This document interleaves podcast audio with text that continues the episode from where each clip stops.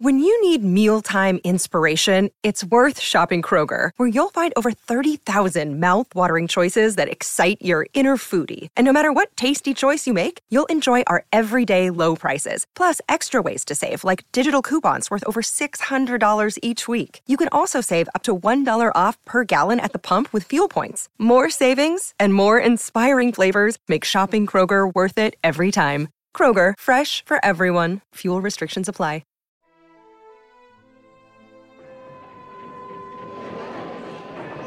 Hurry, hurry, hurry to Monday Matinee on the Mutual Audio Network.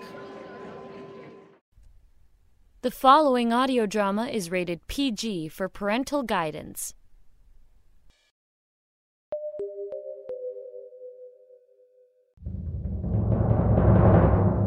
It's season 13 of the Sonic Summer Stock Playhouse.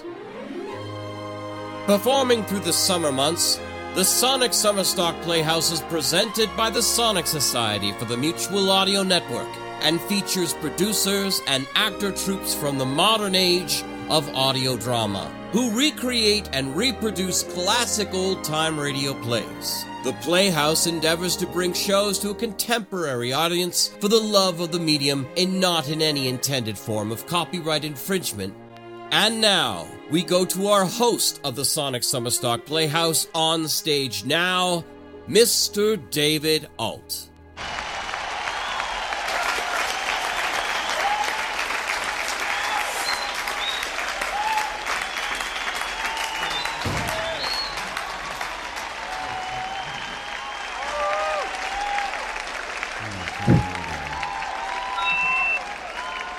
Hello and welcome, ladies and gentlemen. Yes, hello. yes, thank you. Uh, yes, this is our first day of Sonic Summerstock 2022, our 13th annual season in the historic Halifax Playhouse. I hope you're enjoying the comfortable seating and can see everything from your raked vantage points. I am David Alt, and this hallowed stage on which I stand has been our glorious foundation for some of the world's greatest writers, producers, and of course acting troops of the modern age of audio drama. Originally born as radio drama from nearly a hundred years ago with A Comedy of Danger by Richard Hughes, also performed here by the Amigos, Sonic Summerstock Playhouse is our seasonal festival to sound. Science fiction, fantasy, comedy and drama, westerns and classics, mystery and murder. The Playhouse has been home to all, and as your host this year again, yes, thank you, yes, this year we have a special format. As Uh, different from every year, we have such a collection of incredible features. This year we will have an intermission between Acts 1 and 2, so please make good use of the snack and wine bar during our brief breaks in the drama. And so it is my duty and pleasure to present to you our first feature of the Sonic Summerstock Playhouse's 13th season. From Pete Lutz and the Narada Radio Company plays the Kane Mutiny Court Martial, Act 1. This is the BBC Home Service. Sunday Night Theatre. We present a dramatisation of the Kane Mutiny Court Martial, the stage play by Herman Wook, based on his Pulitzer Prize winning novel. The action takes place in a military courtroom in San Francisco, California, USA, close to the end of the Second World War in 1945. The court is in recess, and the accused, Navy Lieutenant Stephen Marrick, sits at the defense table with his attorney, Navy Flight Lieutenant Barney Greenwald. The Kane Mutiny Court Martial. Act 1.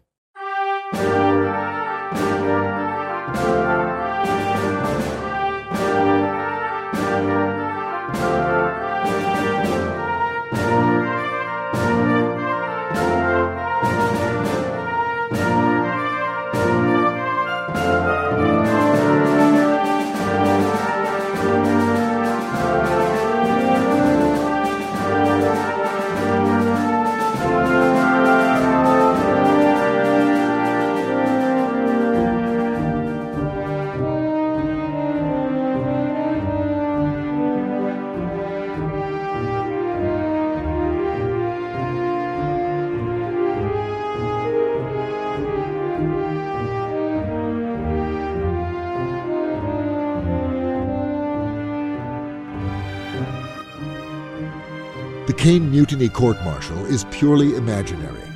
No ship named USS Kane ever existed.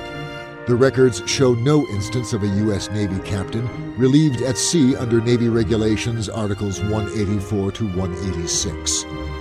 The fictitious figure of the deposed captain was derived from a study of psychoneurotic case histories and is not a portrait of a real military person or type. While court martial regulations have been extensively revised since the Second World War, the trial depicted herein takes place according to instructions then in force.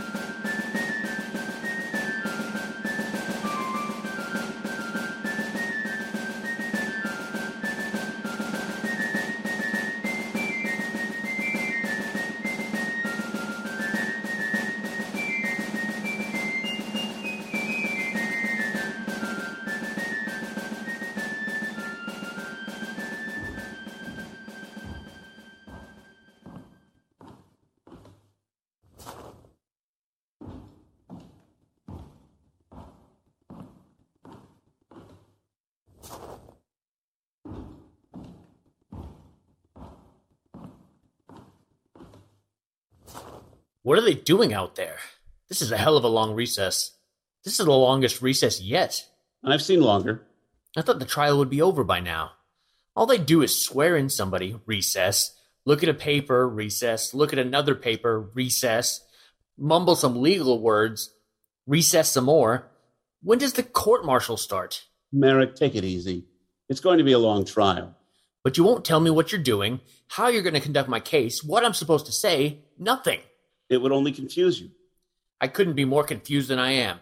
Well, you've got something there. I don't like the way you're handling me. Good. That makes us even. How's that? I don't like handling you. What? Well, well then maybe I'd Merrick, better. I'd rather be prosecuting you than defending you. I told you that the first time we met. Nevertheless, I'm defending you. If it's humanly possible to win an acquittal in this case, I'm going to win you an acquittal.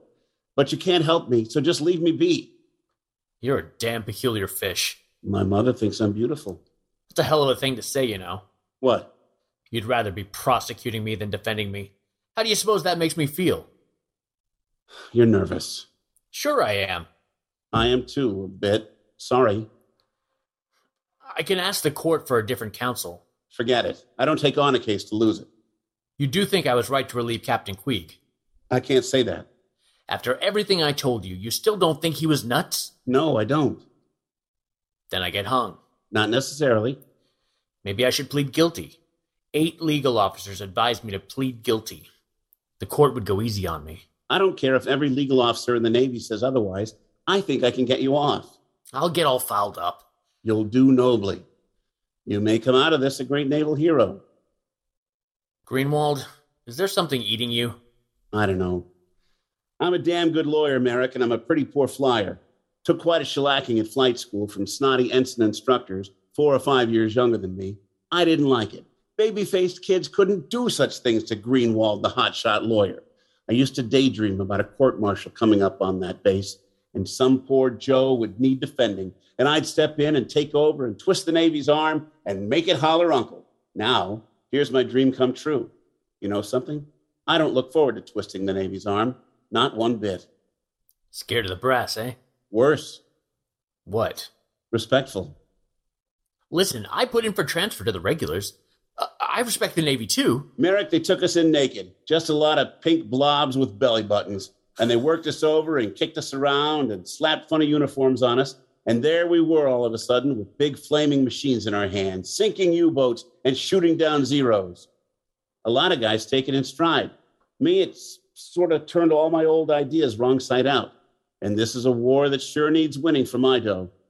Well, I don't go along with you all the way. You don't. There's still a big pile of foolishness connected with the Navy. In fact, I sometimes think the Navy is a master plan designed by geniuses for execution by idiots. you think what? The Navy is a master plan designed by geniuses for execution by idiots? Where'd you hear that? Couldn't I have just made it up? You could just have made up the Gettysburg Address, too. Where'd you hear it? Well, as a matter of fact, it's one of Tom Kiefer's favorite cracks. Ah, yes. You echo your novelist friend quite a bit, don't you? Tom's got the keenest mind on the ship. About the keenest I've ever run into. He's keen, all right. I'm sure glad Tom is going to testify. You are? Hell, he knows everything Captain Queeg did. He knows psychiatry. I'm a stoop about those things. I'll, I'll follow myself up. Tom Kiefer can tell the thing straight. If I had my way, Lieutenant Thomas Kiefer would never appear in this court. What? He's not going to do you any good on the witness stand, Merrick. You mark my words. One man I'd really enjoy prosecuting is Mr. Thomas Kiefer, the eminent novelist. Greenwald, you're not to go pinning anything on Tom Kiefer. It was my responsibility. That's right. You did what you did. Well, here we go. It's better you did it out of your own noble judgment than that you took the advice of a sensitive novelist. Stand shut. We're spending excessive time in all these recesses. Be seated. I appreciate the judge advocate's desire to have the record letter perfect, but let's get on with the case and hereafter keep technicalities to a minimum. Aye, aye, sir. Court finds the charge and specification in due form and technically correct. Is the accused ready for trial? Yes, sir. Commander Shilley, read the charge. Charge Conduct to the prejudice of good order and discipline. Specification in that Lieutenant Stephen Merrick, USNR, did on or about 18 December 1944 aboard the USS Kane, willfully, without proper authority and without justifiable cause, did relieve from his duty as commanding officer Lieutenant Commander Philip Francis Queeg, USN, the duly assigned commanding officer of said ship, who was then and there in the lawful exercise of his command, the United States then being in a state of war.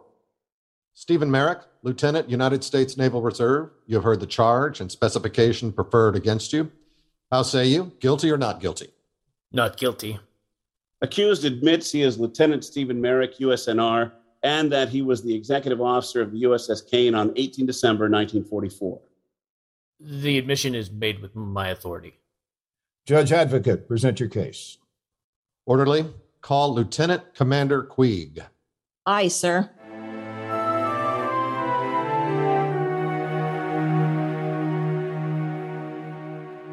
You do solemnly swear that the evidence you shall give in this court shall be the truth, the whole truth, and nothing but the truth. So help you God. I do. State your name, rank, and present position. Philip Francis Queeg, Lieutenant Commander, United States Navy, temporarily assigned to Commandant, 12th Naval District, awaiting reassignment by Bupers. If you recognize the accused, state as whom? Uh, Lieutenant Stephen Merrick, USNR. Commander Queeg, on December 18th, 1944, were you in command of the USS Kane? I was.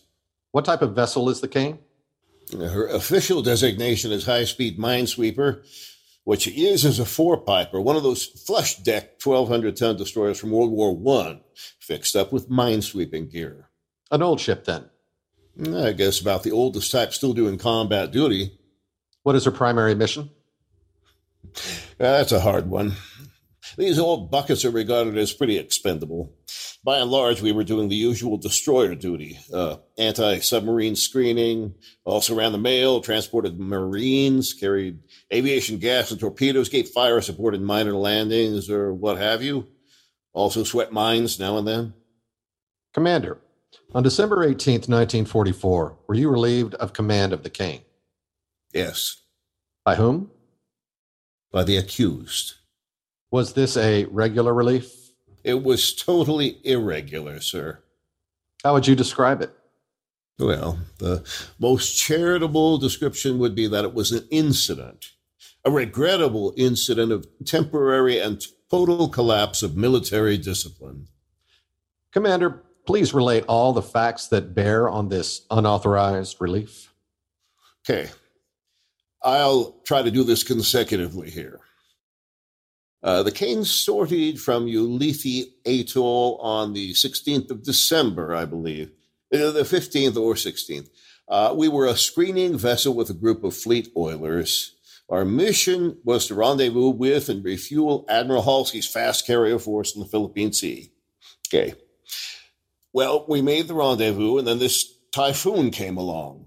The fueling was broken off, and the fleet began to maneuver to evade the storm. Now, the storm was traveling due west. So Admiral Halsey set Fleet Force due south, and we began to make a run for the safe semicircle. What was the date and time of that course change?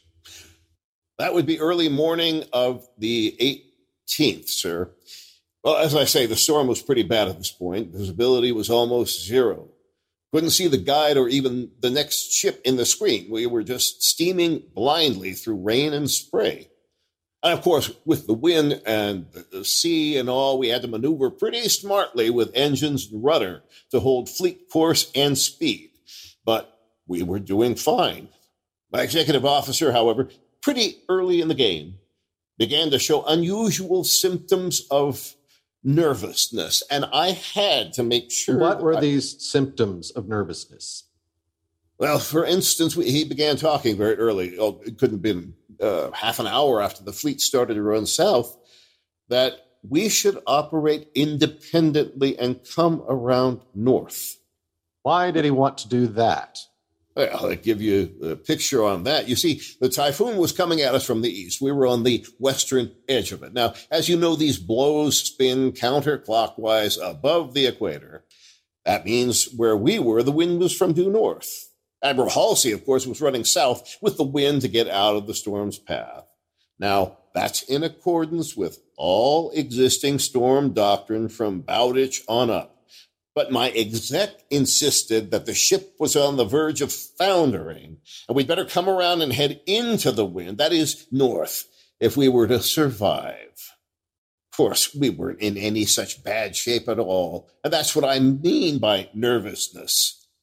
What was your objection to coming north as the executive officer suggested? Why, everything was wrong with that idea that could be wrong with it, sir. In the first place, my orders were to proceed south. My mission was screening. My ship was in no danger and was functioning normally. Why, to drop out of station and act independently under those conditions was unthinkable. Coming around to north would have headed the ship directly into the heart of the typhoon. It was not only a senseless suggestion in the circumstances, it was almost suicidal. I might add that I've since checked my decisions of December 18th with the finest ship handlers I know up to the rank of Rear Admiral, and they've unanimously agreed that the only course in that situation was south. um, Commander, your last remark was hearsay evidence. That is not acceptable. Oh, I'm sorry, sir. I'm not up on these legal distinctions as much as I should be, I guess. Perfectly all right. Will defense counsel move to strike out the part of the testimony which was hearsay evidence? Um, all right, sir. I, I so move. No objection. Strike out the last sentence. A ship handling expert will be called, Commander, to testify to that point. I see. I'm very glad to know that, sir. Thank you. Proceed with your description of the relief. Okay. Well, it, it was just that Merrick kept insisting on coming north, more and more stridently as the weather deteriorated. Finally, I began to be a little concerned about him. Then suddenly he walked up to me out of a clear sky and told me I was on the sick list and he was relieving me. To be honest, I couldn't believe my ears and was a little slow in catching on. I it was only when he started shouting orders at the officer of the deck and countermanding my instructions to the helm that I began to realize what was going on. Commander, can you recall anything in your own bearing or manner that could have provoked your executive officer's act? Well, truthfully, sir, I cannot. Frankly, I don't think my bearing or manner had anything to do with it. It was a pretty scary situation at the wheelhouse. The wind was force 10 to 12, screeching and all that. The waves were mountainous. The barometer was about as low as it's ever been in the U.S. Navy history. We took one very bad roll, and I mean a bad one. And I've done a lot of North Atlantic rolling too. And I, I think Merrick simply went into panic. Was the cane in grave danger at that moment? Oh, no. I wouldn't say that. No, sir. We righted very nicely from that bad roll. He repeatedly tried to order me off the bridge, but I stayed right where I was. I gave him orders only when it seemed necessary for the safety of the ship. In the situation, I thought the chief hazard was any further acts of frenzy on his part. And to the extent that the cane did come safely through the storm, despite this unprecedented running amuck of my executive officer, I believe my handling of the emergency was the correct one. Did Merrick cite any authority at all when he relieved you? He mumbled something about Article 184. I, I didn't even catch it at the time. Later, he said his authority was Articles 184, 185, and 186 of the Naval Regulations. Are you familiar with these articles? Certainly. In substance, what do they provide? Well, as I understand it, they make it possible for an executive officer to take over in an emergency, a highly unusual emergency where the captain is, well, frankly, where the captain's gone absolutely and hopelessly loony. Were those articles properly invoked in your situation? Well, I'm uh, sort of an interested party here. But you won't have to take my word for it. I was successfully conning my ship through a typhoon. Fortunately, there are 130 witnesses to that fact, every man who was aboard that ship. Uh, there again, sir, you're testifying to the conclusions of others. Sorry, I'm obviously no legal expert. I'll withdraw that last sentence. Stenographer, strike the last sentence of the answer from the record. Aye, sir. Have you ever been mentally ill, sir? No, sir. Were you ill in any way when Mr. Merrick relieved you? I was not. Did you warn your executive officer of the consequences of his act? I told him he was performing a mutinous act. What was his reply? That he expected to be court martialed, but he was going to retain command anyway. What was the attitude of Lieutenant Junior Grade Keith, the officer of the deck? He was in a state of panic as bad as Merrick's. What was the attitude of the helmsman? Stillwell was emotionally unbalanced and, for some reason, was very devoted to Mr. Keith. They both backed up Merrick. Is there anything else, Commander Queeg, that you care to state in connection with the events of 18 December aboard the Kane? Well, I have thought a lot about it all, of course. It's the gravest occurrence in my career and the only questionable one that I'm aware of. It was an unfortunate freak accident. If the OOD had been anyone but this immature Keith and the helmsman anyone but Stillwell, I don't think it would have happened. A competent officer of the deck would have repudiated Merrick's orders, and a normal sailor at the helm would have disregarded both officers and obeyed me. It was just bad luck that those three men, Merrick, Keith, and Stillwell, were combined against me at a crucial time. Bad luck for me, and I'm afraid worse luck for them. Aren't you going to say anything? Be quiet. The court would like to question the witness. Commander Queeg, you have taken all the prescribed physical and mental examinations incident to entrance to the academy, graduation, commissioning, promotion, and so forth. Yes, sir, for 14 years. Does your medical record contain any history of illness, mental or physical? It does not, sir. Uh, my tonsils were removed in the fall of 1938. Have you ever had an unsatisfactory fitness report, Commander Queeg? Negative, sir. I have one letter of commendation in my jacket. Now, Commander, can you account for Lieutenant Merrick's opinion that you were mentally ill? Well, that's rather a tough one, sir. Well, I appreciate that, but it might be helpful. Well, sir, I'll have to say that I assumed command of an extremely disorganized and dirty ship. Now, that's no reflection on the officer I relieved. The Kane had had a year and a half of the most arduous combat duty, and it was understandable. Still, the safety of that ship and its crew demanded its being brought up to snuff. I took many stern measures. Lieutenant Merrick, I may say from the first, didn't see eye to eye with me at all on this idea of making the Kane a taut ship again. Maybe he thought I was crazy to keep trying. I guess that's the picture, sir. No more questions. Commander Quigg, I should like to ask you whether you have ever heard the expression old Yellowstone In what connection?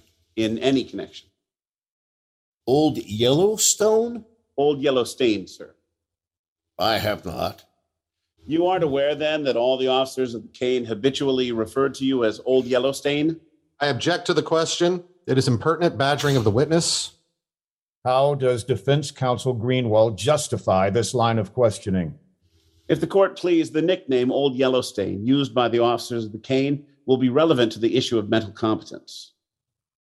Before ruling, the court wishes to caution defense counsel. This is a most unusual and delicate case. The honor and career of an officer with an unblemished military record of 14 years standing is involved. The defense counsel will have to bear full responsibility for the conduct of his case. Subject to the foregoing comment, the judge advocate's objection is overruled. Court stenographer will repeat the question. You aren't aware then that all officers of the Kane habitually referred to you as Old Yellowstain? I'm not aware of it. No further questions at this time. Is that the extent of your cross examination, Lieutenant Greenwald? Commander Queeg will be called as a witness for the defense, sir. For the defense? Yes, sir. Does Judge Advocate have any objection? No, sir. Commander, you'll refrain from conversing with any person whatsoever concerning the details of your testimony today. Aye, aye, sir. You're excused, and thank you. Thank you, Captain. Call Lieutenant Thomas Keeper. Aye, sir.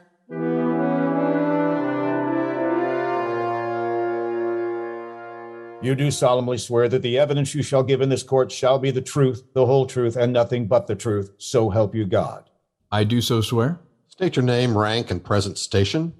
Thomas Kiefer, uh, Lieutenant, USNR, Communication Officer of the USS Kane. If you recognize the accused, state his home. Steve Merrick, Lieutenant Stephen Merrick, Executive Officer of the Kane.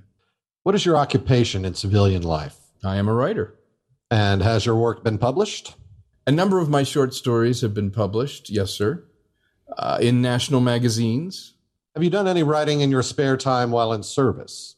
Yes, I've completed half a war novel.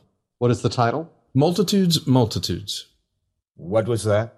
Multitudes, Multitudes, sir. Oh, thank you. And has this novel, Multitudes, Multitudes, though incomplete, recently been accepted by a New York publisher? Yes. I'm asking these questions to establish your reliability as an observer of personalities. I understand, sir. Now, Lieutenant Kiefer, were you serving aboard the Kane in your present capacity on December 18, 1944? Yes, sir. Was Captain Queeg relieved of command on that date? He was, sir.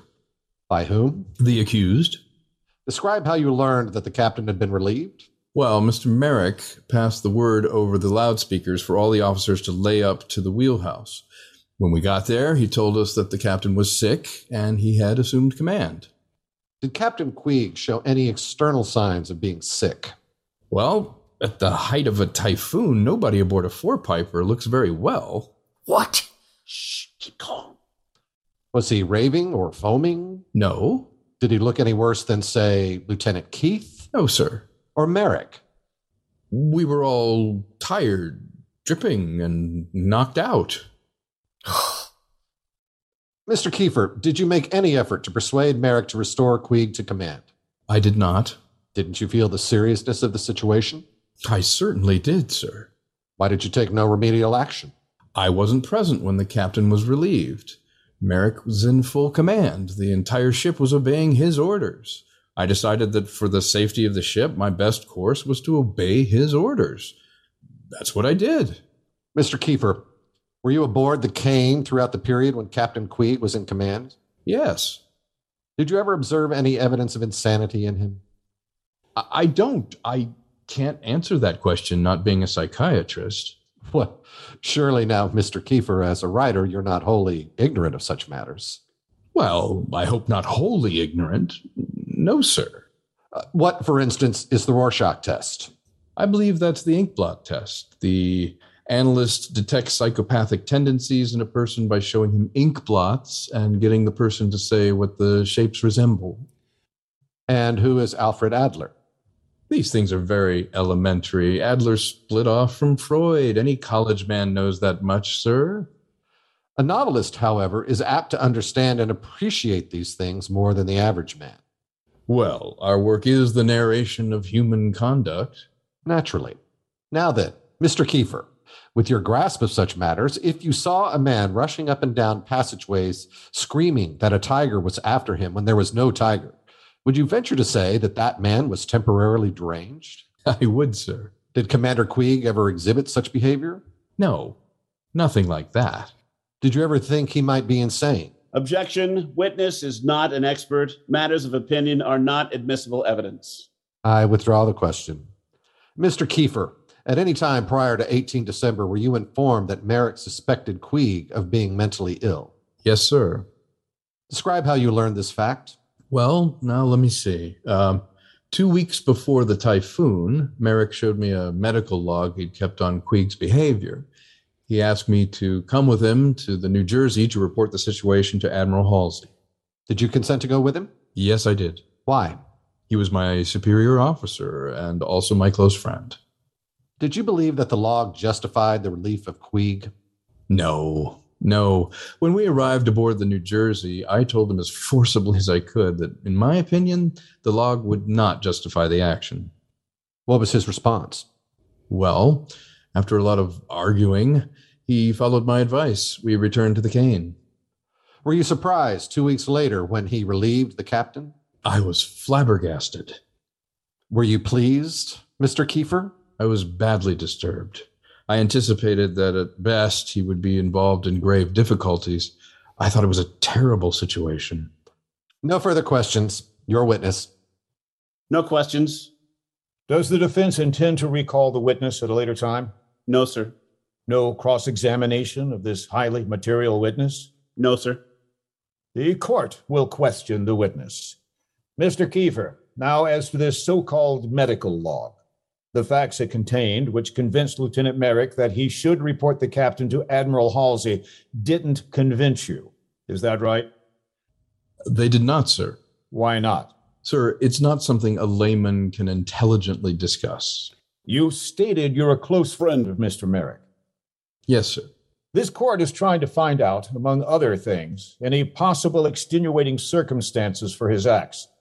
Did this medical log merely indicate to you that Captain Queeg was a highly normal and competent officer? Sir, speaking from ignorance, it's always seemed to me that mental disability was a relative thing. Captain Queeg was a very strict disciplinarian and extremely meticulous in hunting down the smallest matters. He was not the easiest person in the world to reason with. There were several occasions when I thought he bore down too hard and spent excessive time on small matters. Those were the things that were recorded in the medical log. They were very unpleasant. But to jump from them to a conclusion that the captain was a maniac, no. I was compelled, in all honesty, to warn Merrick against doing that. No further questions. You will not discuss your testimony outside this courtroom. Witness excused. Why didn't you cross examine Tom Kiefer? Why'd you let him off like that? It was the only thing to do. Why? It would have made things worse for you.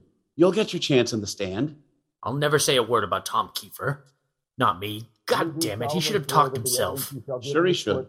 You don't understand, do you? Not about Kiefer, not even about yourself. State your name, rating, and present station.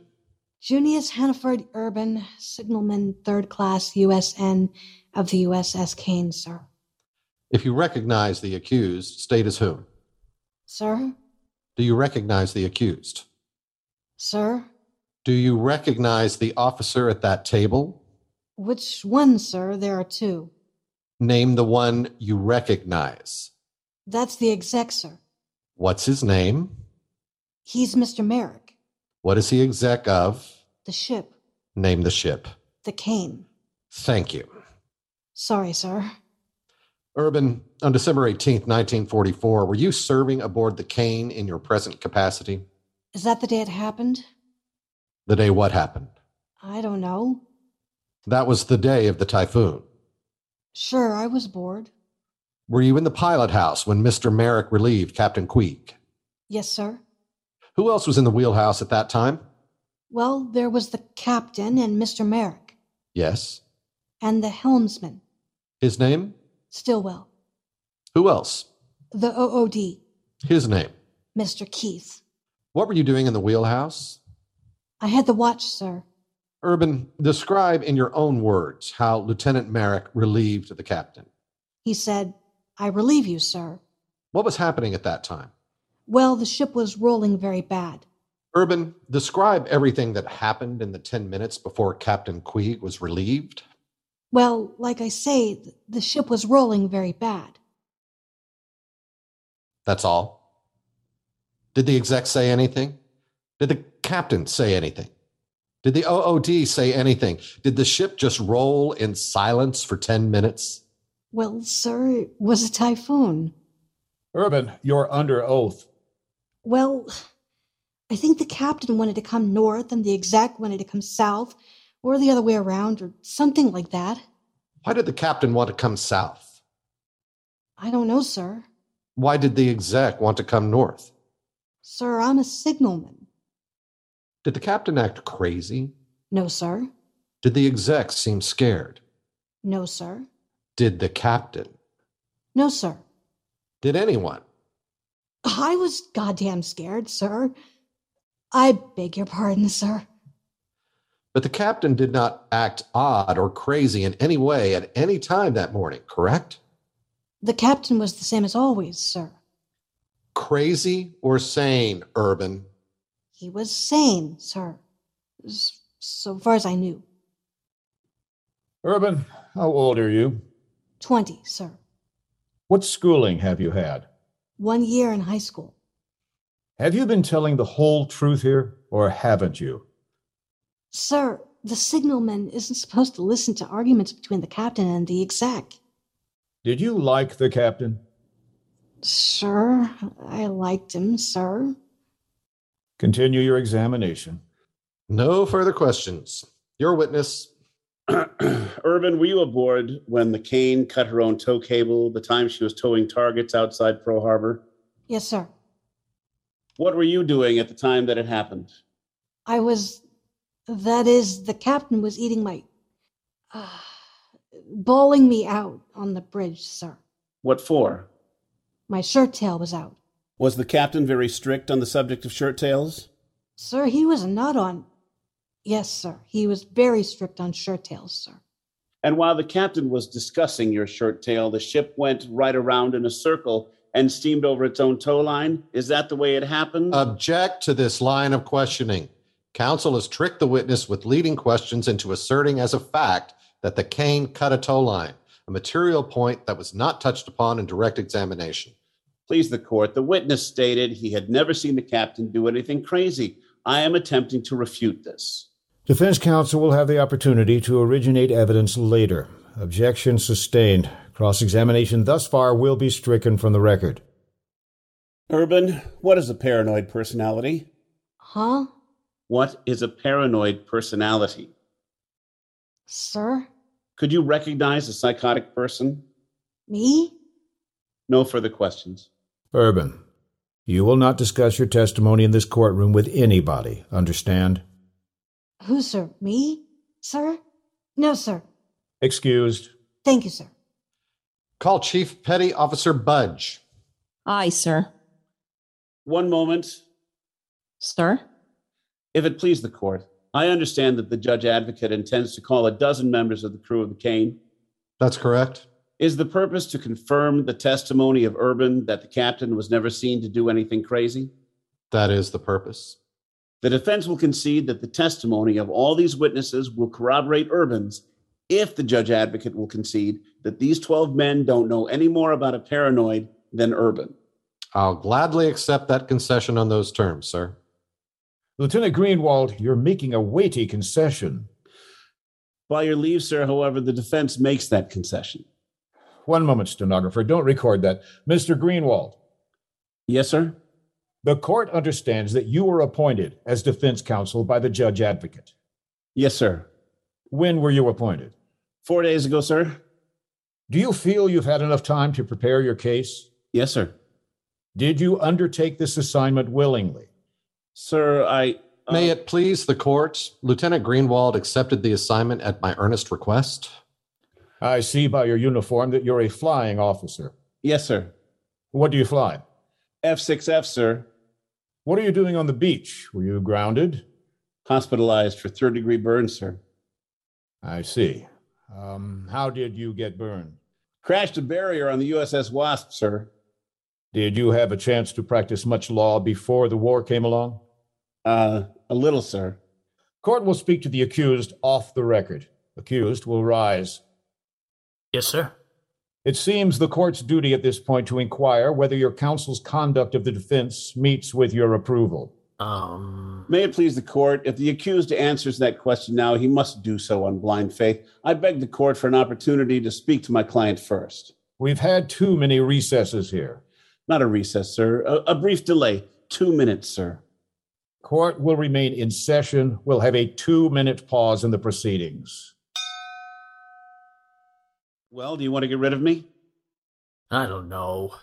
Take my word for it. Everything's all right up to now. I think I'm sunk at this point. You're not. 15 years in the brig. You won't go to the brig. Why didn't you cross examine these 12 guys? Two minutes isn't much time to explain elementary trial tactics. Explain one thing, and maybe I'll go along with you. Why didn't you cross examine Tom Kiefer? Merrick, there isn't time to tell you what you need Tom to... Kiefer knows everything that the captain did. Everything. Sure, he does. If he wouldn't talk, it was up to you to drag it out of him, wasn't it? You don't begin to understand. I don't understand what you're doing, mister, that's for sure. I just happen to want to fight this case. Why? What does it mean to you? You're a total stranger. I want to win it. I want to believe you. It's God's truth. You say you'd rather be prosecuting me than defending me. Maybe this is your screwy way of prosecuting me. All right. Listen carefully. Implicating Kiefer harms you. What? Two disgruntled bastards instead of one heroic exec. Huh? I've got a chance with the lone heroic exec. Making that picture stick is my only Julie, chance to win for you. What's going Please on? Try here, to let Jack? that sink in. Where'd Merrick. you get this bird? Sir, Barney Greenwald and I went to Georgetown Law together. Before the war, he was one of the most successful young lawyers in Washington. He was. Don't you think he's putting on a damned odd show? Well, yes, sir. But he has a reputation for defending the underdogs, sir. He used to handle Indian cases back in Washington where Indians were getting pushed around by the officials and didn't charge for it. Jewish fellow, isn't he? Yes, sir. Barney's Jewish. Well, maybe he's a hell of a lot smarter than he seems. The court again asks the accused, Are you satisfied? Uh, I'm satisfied, sir. Court will not reopen this question. I understand, sir. I'm satisfied with Lieutenant Greenwald. Proceed with your case, Commander Shalit. Call Lieutenant Keith. Aye, aye, sir.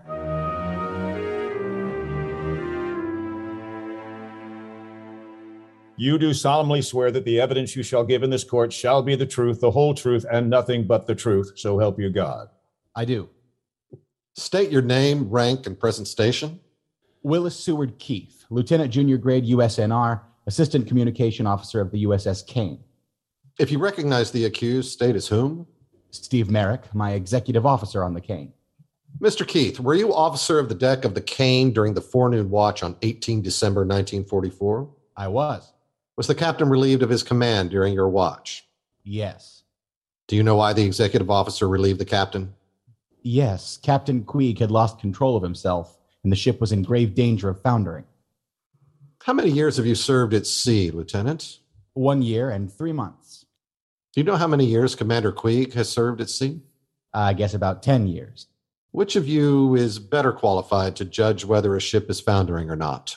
Myself, sir, if I'm in possession of my faculties and Commander Queeg isn't. What makes you think he isn't in possession of his faculties?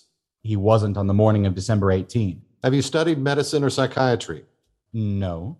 Did the captain foam or rave or make insane gestures? No, but what he did do was just as bad. Clarify that a bit, if you will. His orders were vague and sluggish and not appropriate.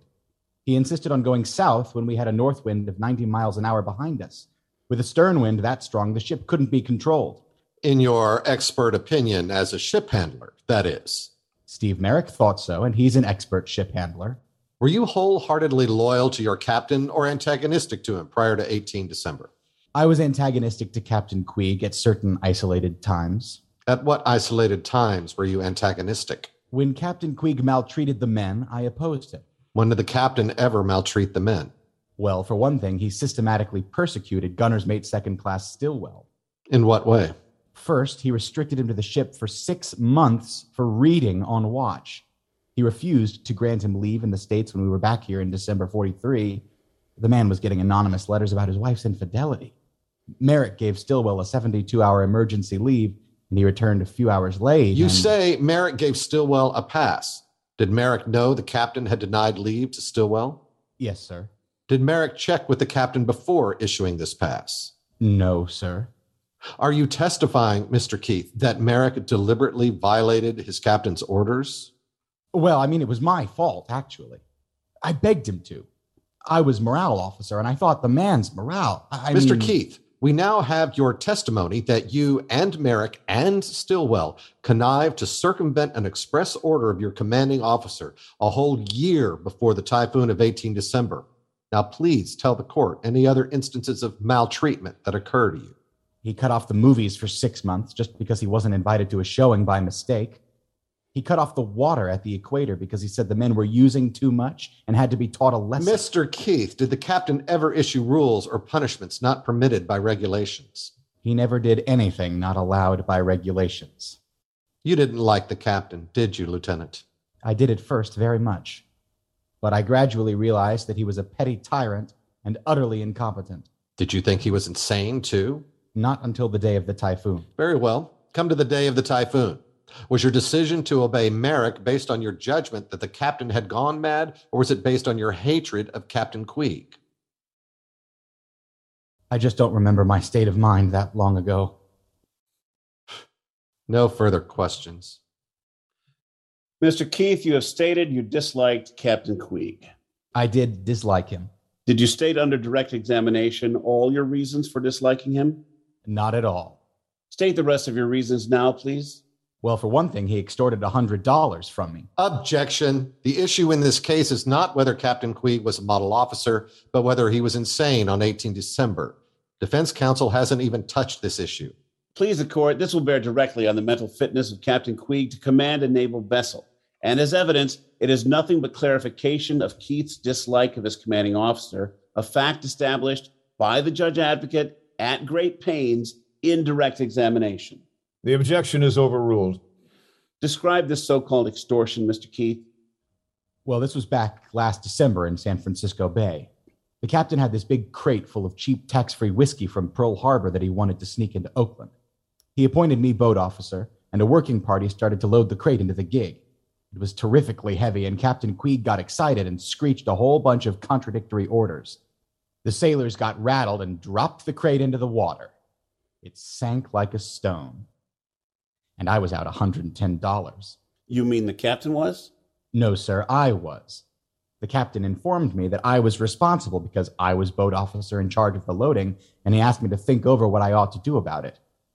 Well, I was supposed to go on leave the next day. My girl had flown out from New York to be with me, so I went to the captain and I apologized for my stupidity and said I'd like to pay for the lost crate. He took my money gladly, and then he signed my leave papers. What further reason did you have for disliking Queeg? My chief reason for disliking Captain Queeg was his cowardice in battle. What cowardice? He repeatedly ran from shore batteries. Objection. The counsel is originating evidence beyond the scope of direct examination. He is leading the witness into irresponsible libels of an officer of the Navy. Please the court, the witness's dislike of Queeg was not only in the scope of direct examination, it was the key fact brought out. The witness has confessed ignorance of psychiatry. Things Queeg did, which caused the witness in his ignorance to dislike him, may in fact have been the helpless acts of a sick man. I respectfully urge my objection, sir. One moment. For the benefit of all parties, court will read from the articles for the Department of the Navy on cowardice. The punishment of death or such other punishment as a court martial may adjudge may be inflicted on any person in the naval service who, in time of battle, displays cowardice, negligence, or disaffection, or withdraws or keeps out of danger to which he should expose himself. The defense counsel and the witness are warned that they are on the most dangerous possible ground. In charging an officer of the United States Navy with an offense punishable by death, and that, the most odious offense in military life, they take on themselves the heaviest responsibility. The court now asks defense counsel, in view of the foregoing, whether he desires to withdraw his question. I do not so desire, sir. The court asks the witness to state whether he desires to withdraw his answers. I do not so desire, sir. Court finds that the question is within the scope of direct examination and that the answer is material. The objection of the judge advocate is overruled. Proceed. Where and when did Captain Queeg run from shore batteries? Practically every time we heard gunfire from the beach. I guess the worst time was at Kwajalein. That's where he got the nickname, Old Yellow Stain. What did this nickname, Old Yellow Stain, imply? Well, cowardice, of course. It referred to a yellow dye marker he dropped over the side. Describe this Yellow Stain incident. Well, I wasn't on the bridge, so I only heard about it afterwards. What happened was that Captain Queen- Objection. Does defense counsel seriously expect to enter these hearsay libels on the record? I withdraw the question. Defense will introduce direct evidence on the Yellow Stain incident. Strike the question and answer from the record. Can you describe incidents of cowardice to which you were an eyewitness? Well, in any combat situation, Captain Queeg was always found on the side of the bridge away from the firing. I saw that a dozen times when I was OOD. No further questions. Mr. Keith, has Commander Queeg been court martialed by higher authority for any of the alleged acts of cowardice you describe? No. Can you cite any official records that will substantiate any of these fantastic and libelous stories you have been telling under the guidance of defense counsel? Official records? No. Mr. Keith, do you know for a fact that the crate that was lost contained smuggled liquor? It was common knowledge. Common knowledge. Did you see the liquor in the crate? No. Can you name one person who will testify that they saw liquor in the crate? Well, naturally, he was pretty careful about that. Not one person? I just don't know who would have actually seen it. Mr. Keith, you've testified that you hate Captain Queeg. You're reporting as fact every evil rumor about him, and you're making wild, irresponsible charges under oath. Isn't that the plain truth about your testimony, Mr. Keith? I haven't lied once. Mr. Keith, on the morning when the captain was relieved, did you really think he had gone crazy? I said before, I can't say for sure what my state of mind was. No more questions. Defense counsel? Nothing further. You'll not discuss any details of your testimony outside this courtroom, Lieutenant. Aye, aye, sir. You're excused. Call Captain Southard? Aye, aye, sir.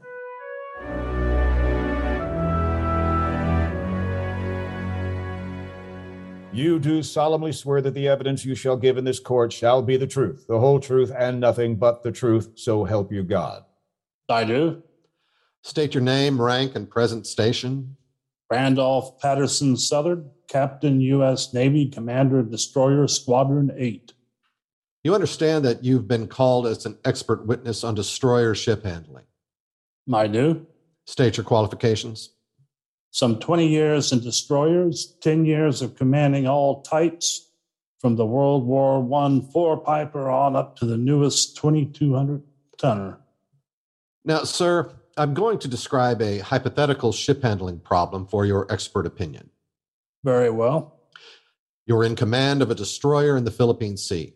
A typhoon blows up without warning, traveling west. You're directly in the path of it.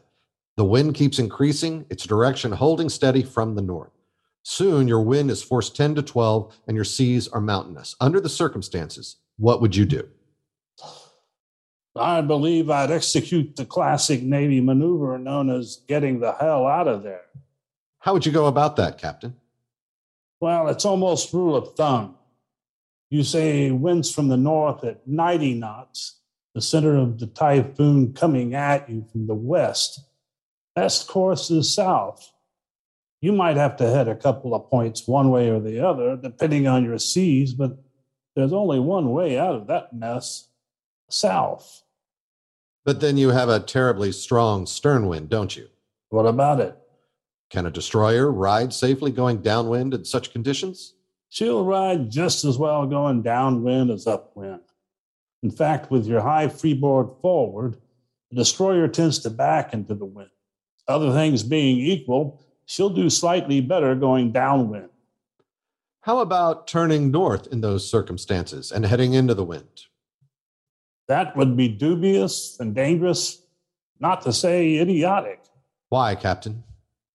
You're heading yourself right back into the path of the typhoon. Unless you're interested in sinking, that's not smart. That's all, sir. Captain, have you ever conned a ship through the center of a typhoon? Negative. Been on the fringes often, but always managed to avoid the center. Have you ever commanded a destroyer minesweeper, sir? Negative. This case, sir, concerns a destroyer minesweeper at the center of a typhoon, and um, I'm aware of that. I've had DMSs under my command and screens. I've read the book on them. They don't differ from destroyers except in details of topside weight characteristics.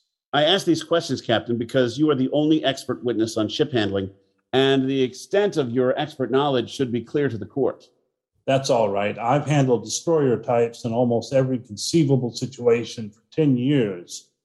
Haven't handled a DMS in the center of a typhoon. No, but I don't know who the hell has besides the skipper of the cane. It's a thousand to one shot. Will you state without reservation that the rules of destroyer handling would hold for the DMS in the center of a typhoon? Well, at the center of a typhoon, there are no hard and fast rules. That's one situation where it's all up to the commanding officer. Too many things happen too fast. Sir, you remember the hypothetical question of the judge advocate about the typhoon? I do. Now, in that situation, I ask you to assume that the winds and seas become worse than any you've ever experienced. Your ship is wallowing broadside. You actually believe your ship is foundering. You're in the last extremity. Would you bring your ship north into the wind or continue on south stern to wind? You're getting mighty hypothetical. Yes, sir. You'd prefer not to answer that question, Captain? I'll answer it. In the last extremity, I'd come around to north and head into the wind if I could, but only in the last extremity. Why, sir? Why? because your engines and rudder have the best purchase that way. That's all. It's your last chance to keep control of your ship. But wouldn't coming north head you back into the path of the storm? First things first. If you're on the verge of foundering, you're as bad off as you can get. Mind you, you said the last extremity. Yes, sir. No further questions. Captain, who, in your opinion, is the best judge as to whether a ship is in its last extremity? There's only one judge, the commanding officer. Why, sir?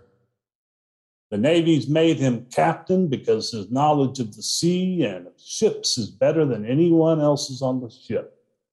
It's very common for some subordinate officers to think the ship is sinking when all they're having is a little weather don't you think, sir, that when his subordinates all agree that the ship is going down, the captain ought to listen to them? Negative. Panic is a common hazard at sea. The highest function of command is to override it and to listen to nothing but the voice of his own professional judgment. Thank you, Captain. You will not discuss your testimony outside the courtroom, Captain. Understood. You're excused, and thank you. Call Dr. Forrest Lundeen. Aye, sir.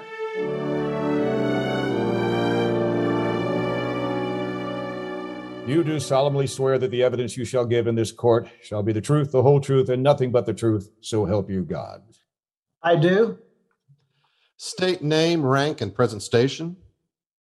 Forrest Lundeen, MD, Captain, U.S. Navy, Head of Psychiatry, U.S. Naval Hospital, San Francisco. Were you the head of the medical board which examined Lieutenant Commander Queeg? I was. How long did your examination last, Doctor? We had the commander under constant observation and testing for three weeks. And what was the finding of the board? Commander Queeg was discharged with a clean bill of health. Doctor, is it possible that two months ago, on December 18th, he was in such a state of psychotic collapse that relieving him from a naval command would be justified? It's utterly impossible. Is it possible for a sane man to perform offensive, disagreeable, foolish acts? It happens every day. We didn't find that the commander was a perfect officer. Yet you still say that to relieve him from naval command because of mental illness would be unjustified. completely unjustified. We will place your report in evidence and hear Dr. Bird. Thank you, Doctor. Your witness. Uh, uh, Dr. Lundeen, my background is legal, not medical.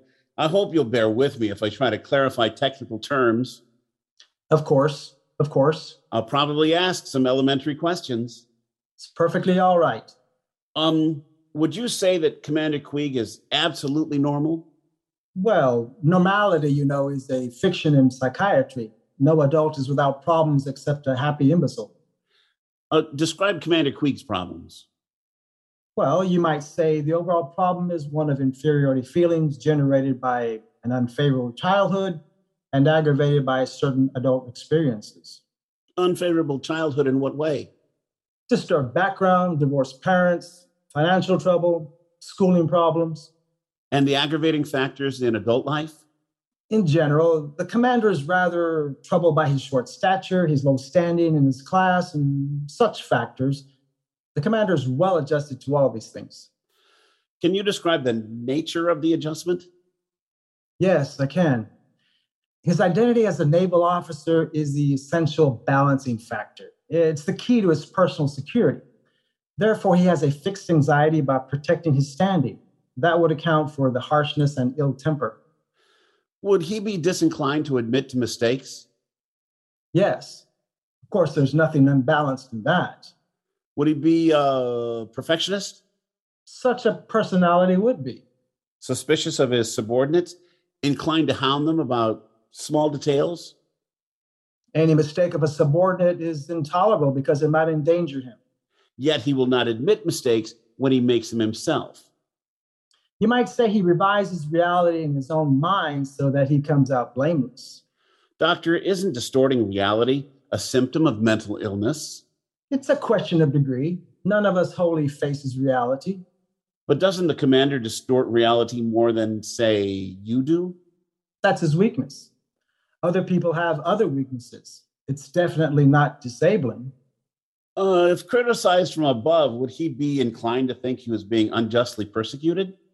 It's all one pattern, all stemming from one basic premise that he must try to be perfect Hmm, would he be inclined to stubbornness well you'll you'll have a certain rigidity of personality in such an individual the inner insecurity checks him from admitting that those who differ with him may be right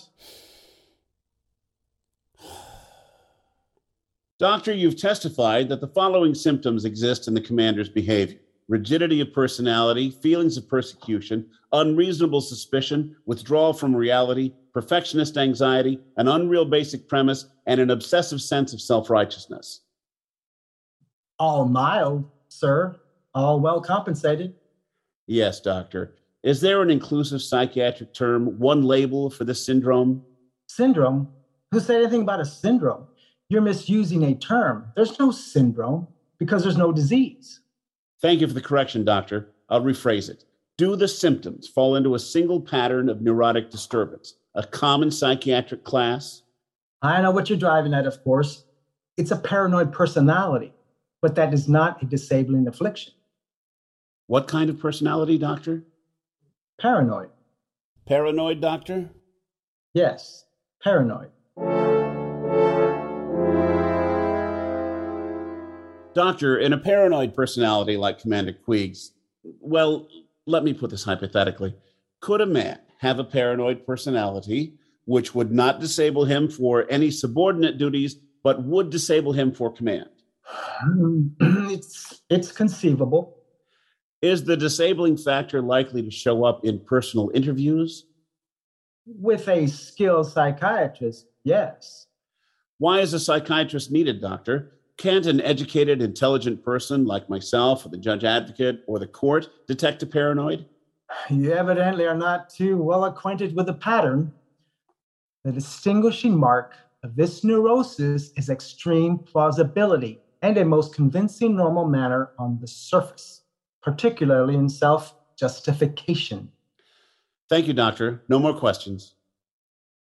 The court wishes to clear up one point. Doctor, is such a thing possible? Well, wait, let me put it this way Let's say a man with a mild condition is not disabled for all the usual stresses of command. Now, let's say these stresses are multiplied manifold by an extreme emergency. Would there be a tendency to make erroneous judgments? Well, mm, there might be. Extreme stress does that to almost anybody, sir. It's not supposed to do it to commanding officers. No, but practically speaking, sir, they're human too. You are not to discuss your testimony outside the courtroom. You're excused. Yes, sir. Thank you, Doctor. Dr. Bird will be my last witness, sir. Orderly. Yes, sir.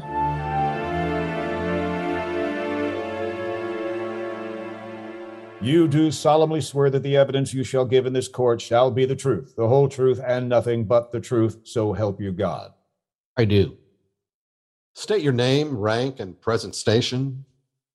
Alan Winston Byrd, MD, Lieutenant USNR, on the psychiatric staff of U.S. Naval Hospital, San Francisco.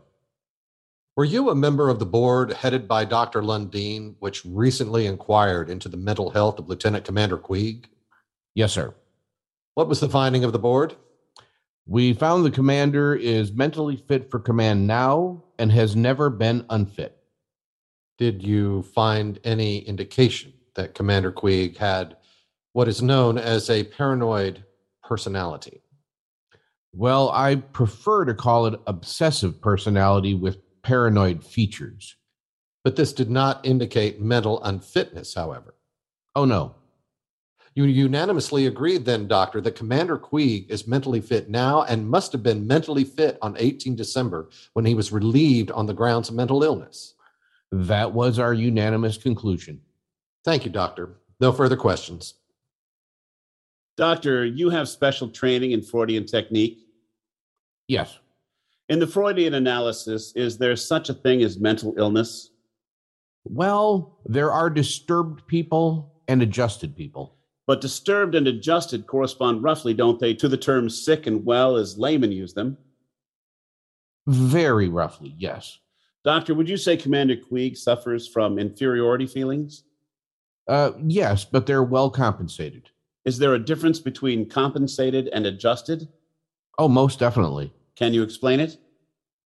Well, let's say a, a man has some deep seated psychological disturbance. He can compensate by finding outlets for his peculiar drives. He can never adjust without undergoing psychoanalysis. Has Commander Queeg ever been psychoanalyzed? No. He is then a disturbed person. Uh, yes, he is. Not disabled, however, by the disturbance. How has he compensated? In two ways mainly the paranoid pattern, which is useless and not desirable, and his naval career, which is extremely useful and desirable. You say his military career is a result of his disturbance? Most military careers are. Doctor, did you note any peculiar habit Commander Queeg had? Something he did with his hands? Do you mean rolling the steel balls? Yes. Describe the habit, please.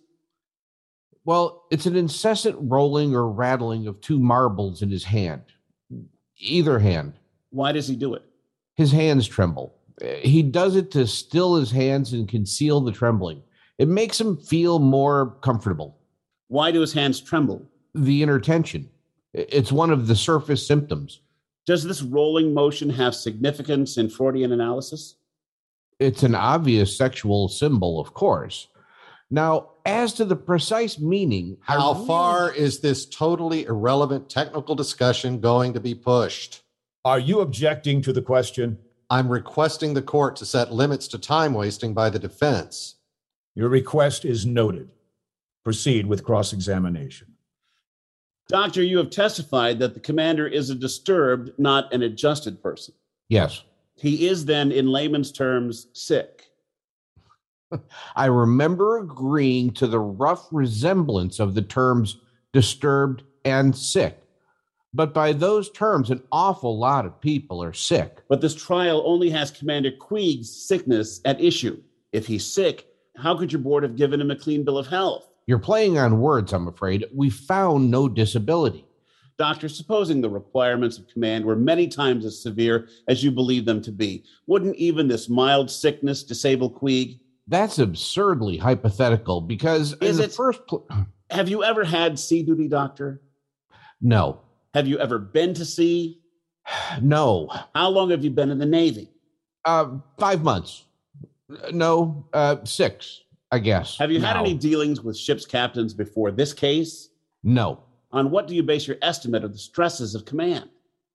Well, my general knowledge. Do you think command requires a highly gifted, exceptional person? Well, no. It doesn't? Not highly gifted, no. Adequate responses, fairly good intelligence, and sufficient training and experience, but but not Is that enough really- equipment for, say, a skilled psychiatrist? Well, not exactly. In other words, it takes more ability to be a psychiatrist than the captain of a naval vessel? It takes that is different abilities are required. You're making the invidious comparison, not I. Doctor, you've admitted Commander Quig is sick. The only remaining question is how sick?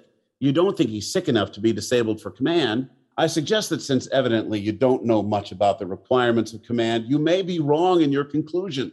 I repudiate your suggestion. Y- You've deliberately substituted the word sick, which is a loose, a, a polarized word for the correct. Pardon me. What what kind of word? Polarized, loaded, invidious. I never said sick. My grasp of the requirements of command is adequate, or I would have disqualified myself from serving on the board. Maybe you should have. The witness is being badgered. I withdraw my last statement. No further questions. Dr. Bird, defense counsel managed to put words into your mouth that I'm certain you don't mean, and I'd like to. I'm not aware that he succeeded in putting any words into my mouth. Doctor, he drew the implication from you that Captain Queeg is sick. Surely you don't mean to Sir, suggest. I'm careful in my use of terminology. I did not introduce the term sick. I don't regard it as a precise term. Nevertheless, if you're going to use such a loose term, Captain Queeg, like a vast number of seemingly healthy people, is sick. However, he is definitely not disabled for command, which is the only issue here. But that sounds like a contradiction, sir, which surely you don't intend to. we live in a ask the sick court- civilization. The well people are exceptional, and Captain Queeg certainly isn't exceptional in that regard. And furthermore, Thank you. Thank you, doctor. That certainly clarifies the matter. No more questions. Doctor, doctor, you will not discuss your testimony outside this courtroom. No, sir. Excused. Prosecution rests. Is defense ready to present its case? Yes, sir. How many witnesses are you calling?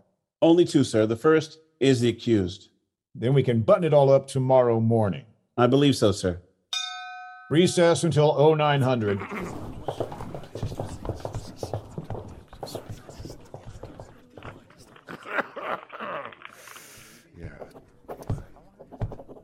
Quite a job you did on Dr. Bird. Uh, thanks, Jack. Won't cut any ice. No? Captain Blakely's headed up a lot of these courts. He doesn't go for vaudeville. See you tomorrow. See you tomorrow.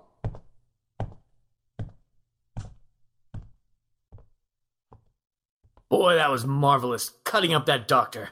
Wise little bastard. Have you ever read it? What? Your friend Tom Kiefer's novel. Huh? Multitudes, multitudes. Have you ever read it?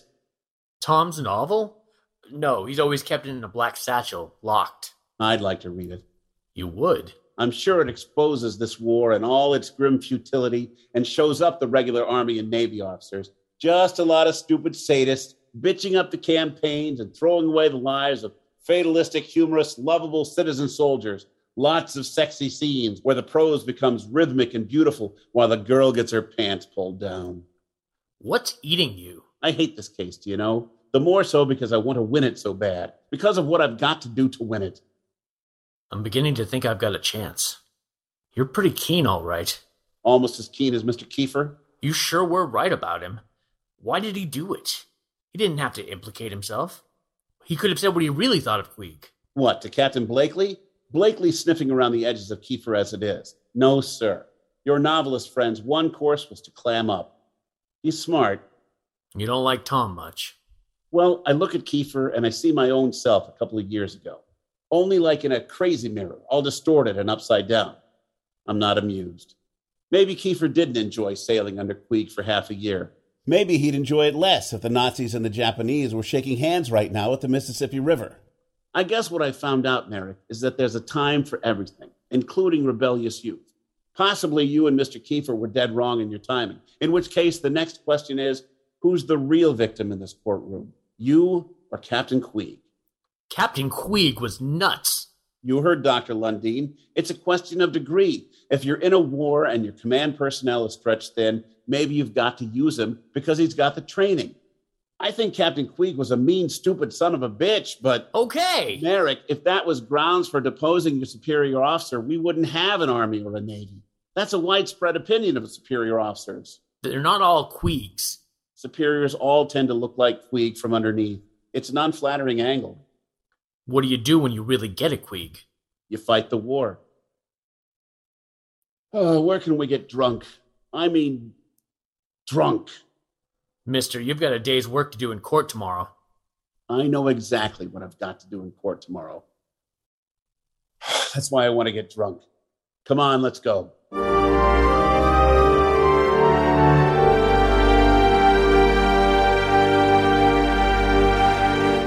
And that concludes Act 1 of the Kane Mutiny Court Martial. Please return for Act 2 and our conclusion from the Sonic Summerstock Playhouse.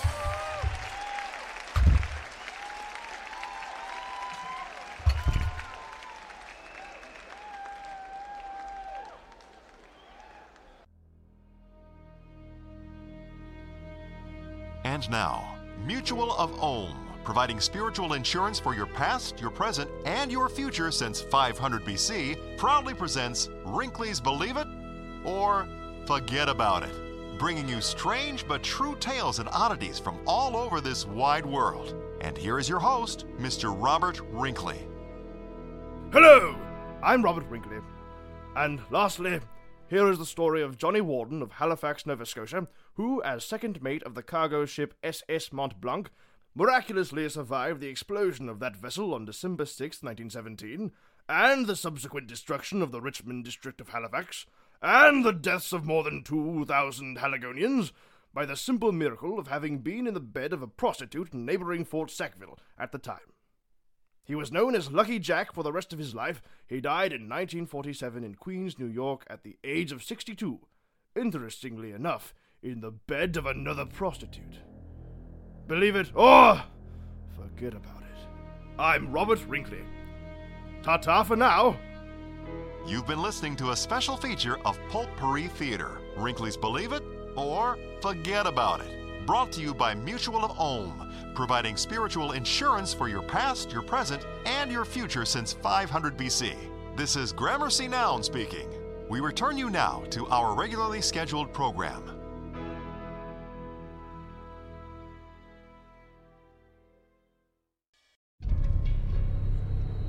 This is an urgent message from Cypher. On undergoing various uh, undergoings for the evil plan, it has come to my attention that these children, these Oises, have risen in mutiny against us. This, of course, is suboptimal. They must be stopped at all costs. I think I speak for all mankind when I say the evil plan must continue. yes, it must. anyway, we have set up a trap for these kid agents, and they will be dealt with soon enough. Don't believe me. Just listen. I'm just gonna cut one of them! No, wait! Okay. Why haven't they reported in for the past two days? Two of your agents have been injured in the line of duty.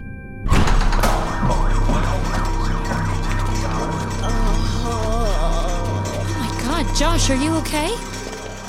Miss, Miss, can you please step back? Say something comforting to Josh. Better you than me? Many believe Wordtastic Podcast to be the greatest podcast of all time. And season two bears no exception. We'll have more action.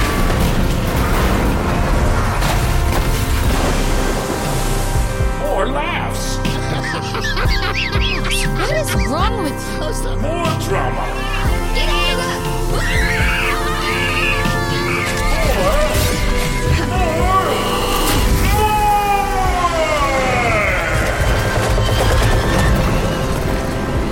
Oh man, we did it! We did it! we're alive! For now. Kid agents. For now.